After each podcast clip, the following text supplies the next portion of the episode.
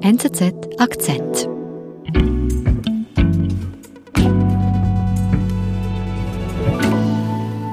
Fabian Urech ist bei uns im Studio.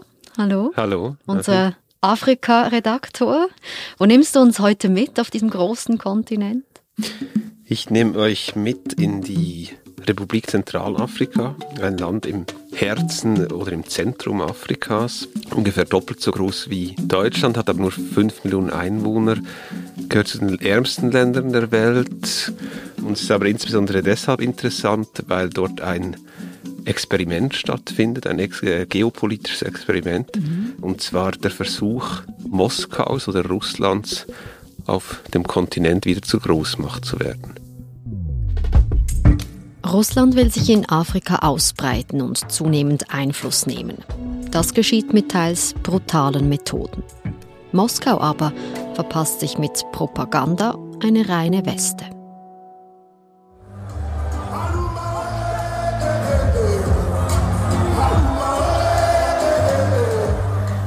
Wir sind im Nationalstadion von Bangui, der Hauptstadt Zentralafrikas.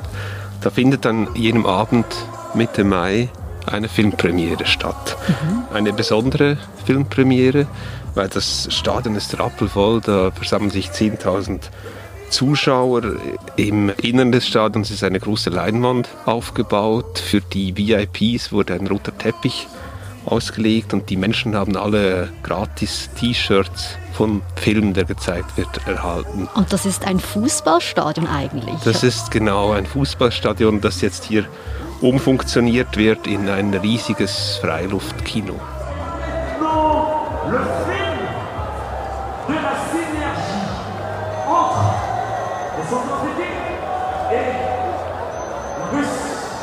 Der Film, der gezeigt wird, heißt Tourist. Die Leute warten, es wird langsam dunkel. Man sieht verschiedene Lichter von den Handys, die da hochgehalten werden. Es herrscht Spannung, Anspannung und dann beginnt der Film.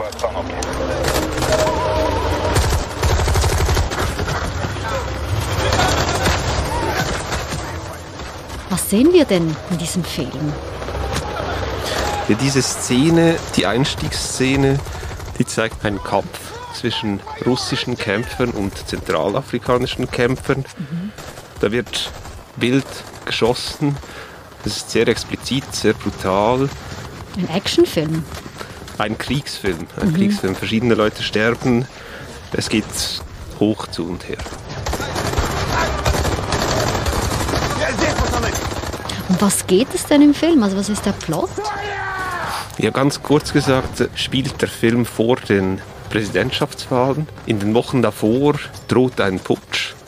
Die Rebellen marschieren dann Richtung Hauptstadt, Richtung Bangui. Die lokale Armee ist weitgehend überfordert und weiß sich dann nur noch damit zu helfen, die Russen um Hilfe zu bitten.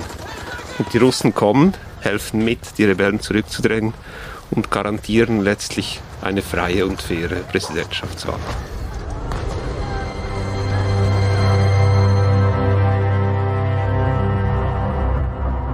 Gut, das, das heißt, der Film zeigt, wie Russland der zentralafrikanischen Regierung hilft. Fabian, warum sprechen wir hier jetzt über diesen Kriegsfilm?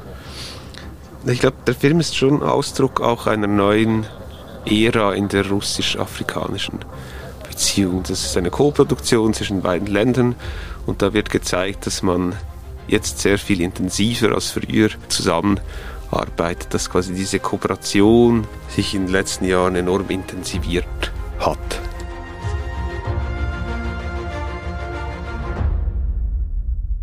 Gut, also dann schauen wir das uns doch genauer an. Russland engagiert sich also in Afrika. Wann hat das begonnen? Es ist eigentlich eine, oder zumindest in dem Ausmaß eine relativ neue Entwicklung. Nach dem Ende des Kalten Krieges war das Interesse Moskaus an, am Kontinent nicht, nicht sonderlich groß. Und das hat sich jetzt in den letzten, ich würde sagen, fünf Jahren stark geändert. Warum? Also was will denn Russland, was will Putin in Afrika? Ich glaube, es gibt verschiedene Interessen. Es gibt einerseits das wirtschaftliche Interesse. Zentralafrika, aber Afrika insgesamt bietet Rohstoffe, Gold, mhm. Diamanten im Fall von Zentralafrika, mhm. äh, auch Uran. Dann ist Russland auch der größte Waffenverkäufer in Afrika. Und dann geht es natürlich auch sehr stark um geopolitische Interessen. Das heißt, Russland will seinen Einfluss auf den Kontinent ausweiten. Russland will den anderen Großmächten, die sich da tummeln, China, die EU, die USA, will den Paroli bieten. Und Zentralafrika spielt eine ganz, ganz zentrale Rolle. Mhm, also das Ziel ist, präsent zu markieren in Zentralafrika. Wie macht dann das Russland jetzt ganz konkret?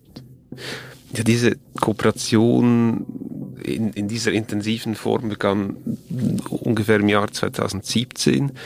Zentralafrika befand sich damals in einem sehr instabilen Zustand. Äh, Russland äh, ist dann da eingesprungen, hat Waffen geliefert, teilweise auch gratis, also mhm. Tausende von Kalaschnikows wurden da gratis an Bangui äh, geliefert. Es gab dann auch eine Entsendung von Militärberatern oder Ausbildungskräften, die Soldaten vor Ort ausgebildet haben. Unter dem Strich ist es ein relativ simpler Deal. Russland bietet Unterstützung zur Sicherstellung der Sicherheit im Land, auch ganz konkret des aktuellen Regimes, das an der Macht bleiben will. Und es kriegt im Gegensatz politischen Zugang, politischen Einfluss auf das Geschehen im Land mhm. und Zugang zu den Rohstoffen im Land. Mhm. Also hier sind, hier profitieren eigentlich beide Seiten voneinander ein bisschen. Wie geht es dann weiter mit diesem Engagement, mit dieser Ausbreitung Russlands in Zentralafrika? Bald darauf treffen dann auch private russische Sicherheitskräfte in, in Bangui ein. Die größte davon ist die Wagner-Gruppe. Okay, erklär uns, was ist die Wagner-Gruppe? Die Wagner-Gruppe äh, ist in den letzten Jahren bekannt geworden, nicht vorab in Zentralafrika, sondern zuerst in der Ukraine, dann in Syrien, dann auch in Libyen. Und zwar ist das ein privates Sicherheitsunternehmen, das einem Russen gehört, der Putin sehr nah ist. Mhm. Und die Wagner-Gruppen treten eigentlich oft da auf, wo russische außenpolitische Interessen auf dem Spiel stehen. Die sind so ein bisschen, gelten ein bisschen als der verlängerte Arm des Kremls, als jene, die an die Front gehen und die Drecksarbeit leisten. Und was machen die denn jetzt konkret in Zentralafrika? Also offiziell nicht viel mehr als Ausbildungseinsätze, de facto aber sehr viel mehr. Die kämpfen an der mhm. Front, die sind involviert in Operationen, wo es darum geht, die Rebellen zurückzustoßen. Die sind ja, die sind da an vorderster Front aktiv mit schweren Waffen teilweise auch. Also auch hier, um eigentlich die Regierung von Zentralafrika zu unterstützen und damit die Interessen von Russland zu sichern. Genau, die Interessen von Russland, offiziell auch die Interessen von der Regierung in, in, Bangui. Also hier kämpfen russische Wagner-Truppen an der Seite der Soldaten von Zentralafrika. Wie geht es denn weiter mit dieser Kooperation? Die ist natürlich grundsätzlich sehr problematisch. Einerseits aus völkerrechtlichen Gründen, aber eben insbesondere auch aus menschenrechtlichen Gründen.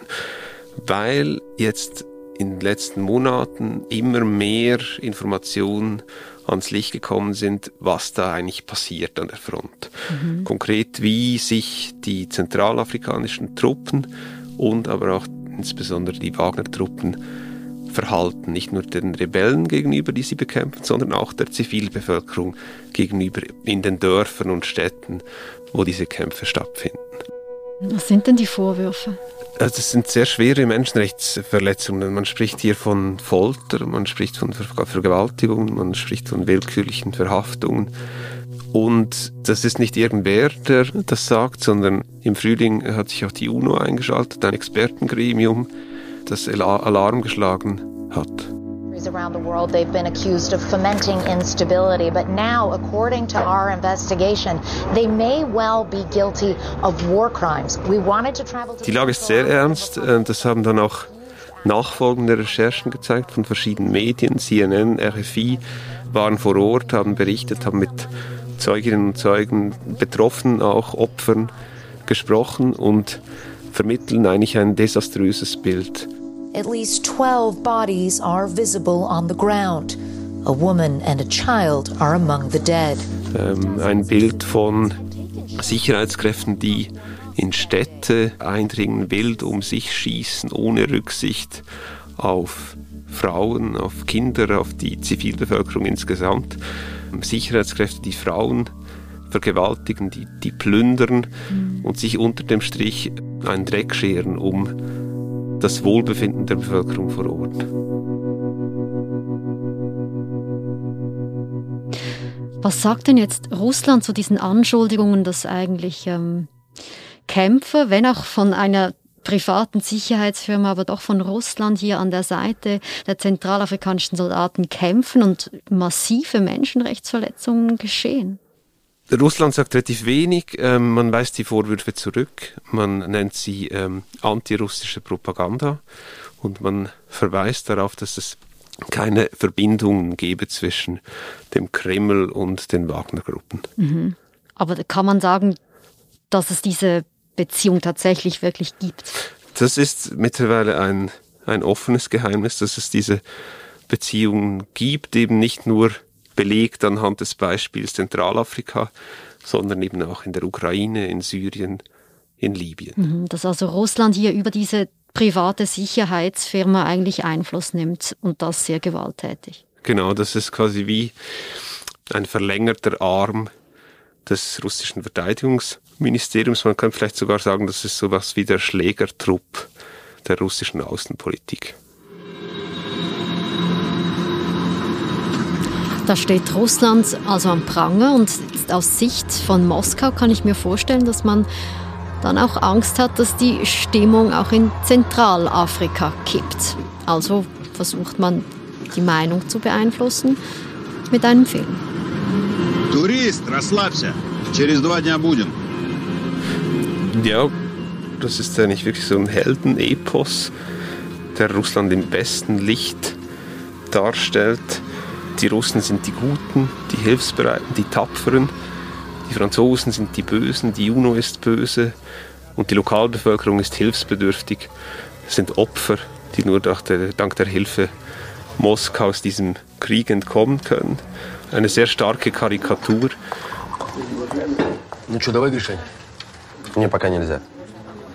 Und sehr exemplarisch dafür ist auch, auch die, die Schlussszene oder eine der Schlussszenen des Films, wo ein russischer Fernsehreporter in Bangui steht vor einer feiernden Gruppe, die russische Flaggen schwenkt. Ähm, er sagt dann in die Kamera, hier hätten nun freie und faire Wahlen stattgefunden, dank der Unterstützung Russlands.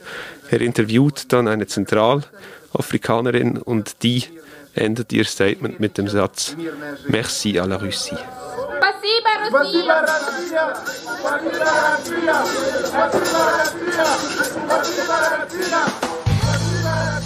Ja, Propaganda. Ja, quasi Propaganda im wahrsten Sinne. Propaganda, die sich, die sich vor allem natürlich an auch die Lokalbevölkerung richtet, weil ähm, sie das russische Engagement, das teilweise auch vor Ort inzwischen stark umstritten ist, weil sie dieses Engagement im besten Licht darstellen will und so in gewisser Weise versucht auch die Herzen der Menschen vor Ort zu gewinnen.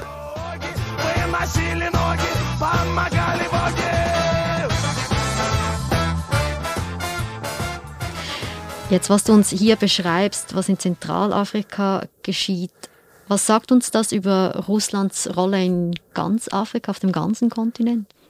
Jetzt Zentralafrika ist wahrscheinlich nur der Anfang, so ein Versuchsfeld für Moskau. Die Ambitionen von Russland auf dem Kontinent reichen weit über dieses Land hinaus. Man ist inzwischen äh, in, in verschiedensten Ländern präsent und versucht dabei eigentlich den eigenen Einfluss kontinuierlich auszuweiten und gleichzeitig natürlich den Einfluss etwa Frankreichs, der USA, vielleicht auch Chinas zu verringern. Jetzt, wenn man nach Zentralafrika blickt, muss man sagen, eben wenn das jetzt das Versuchsfeld Nummer eins war, dann ist der Versuch aus der Sicht Moskaus Stand jetzt relativ erfolgreich verlaufen. Mhm. Und ich habe das Gefühl, dass das die Ambitionen Russlands in Afrika eher noch befeuern wird in Zukunft.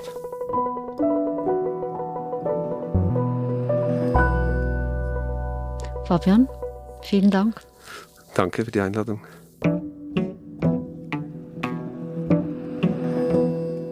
Das war unser Akzent. Abonnieren Sie uns auf Ihrer Lieblingspodcast-Plattform. Ich bin Nadine Landert. Bis bald.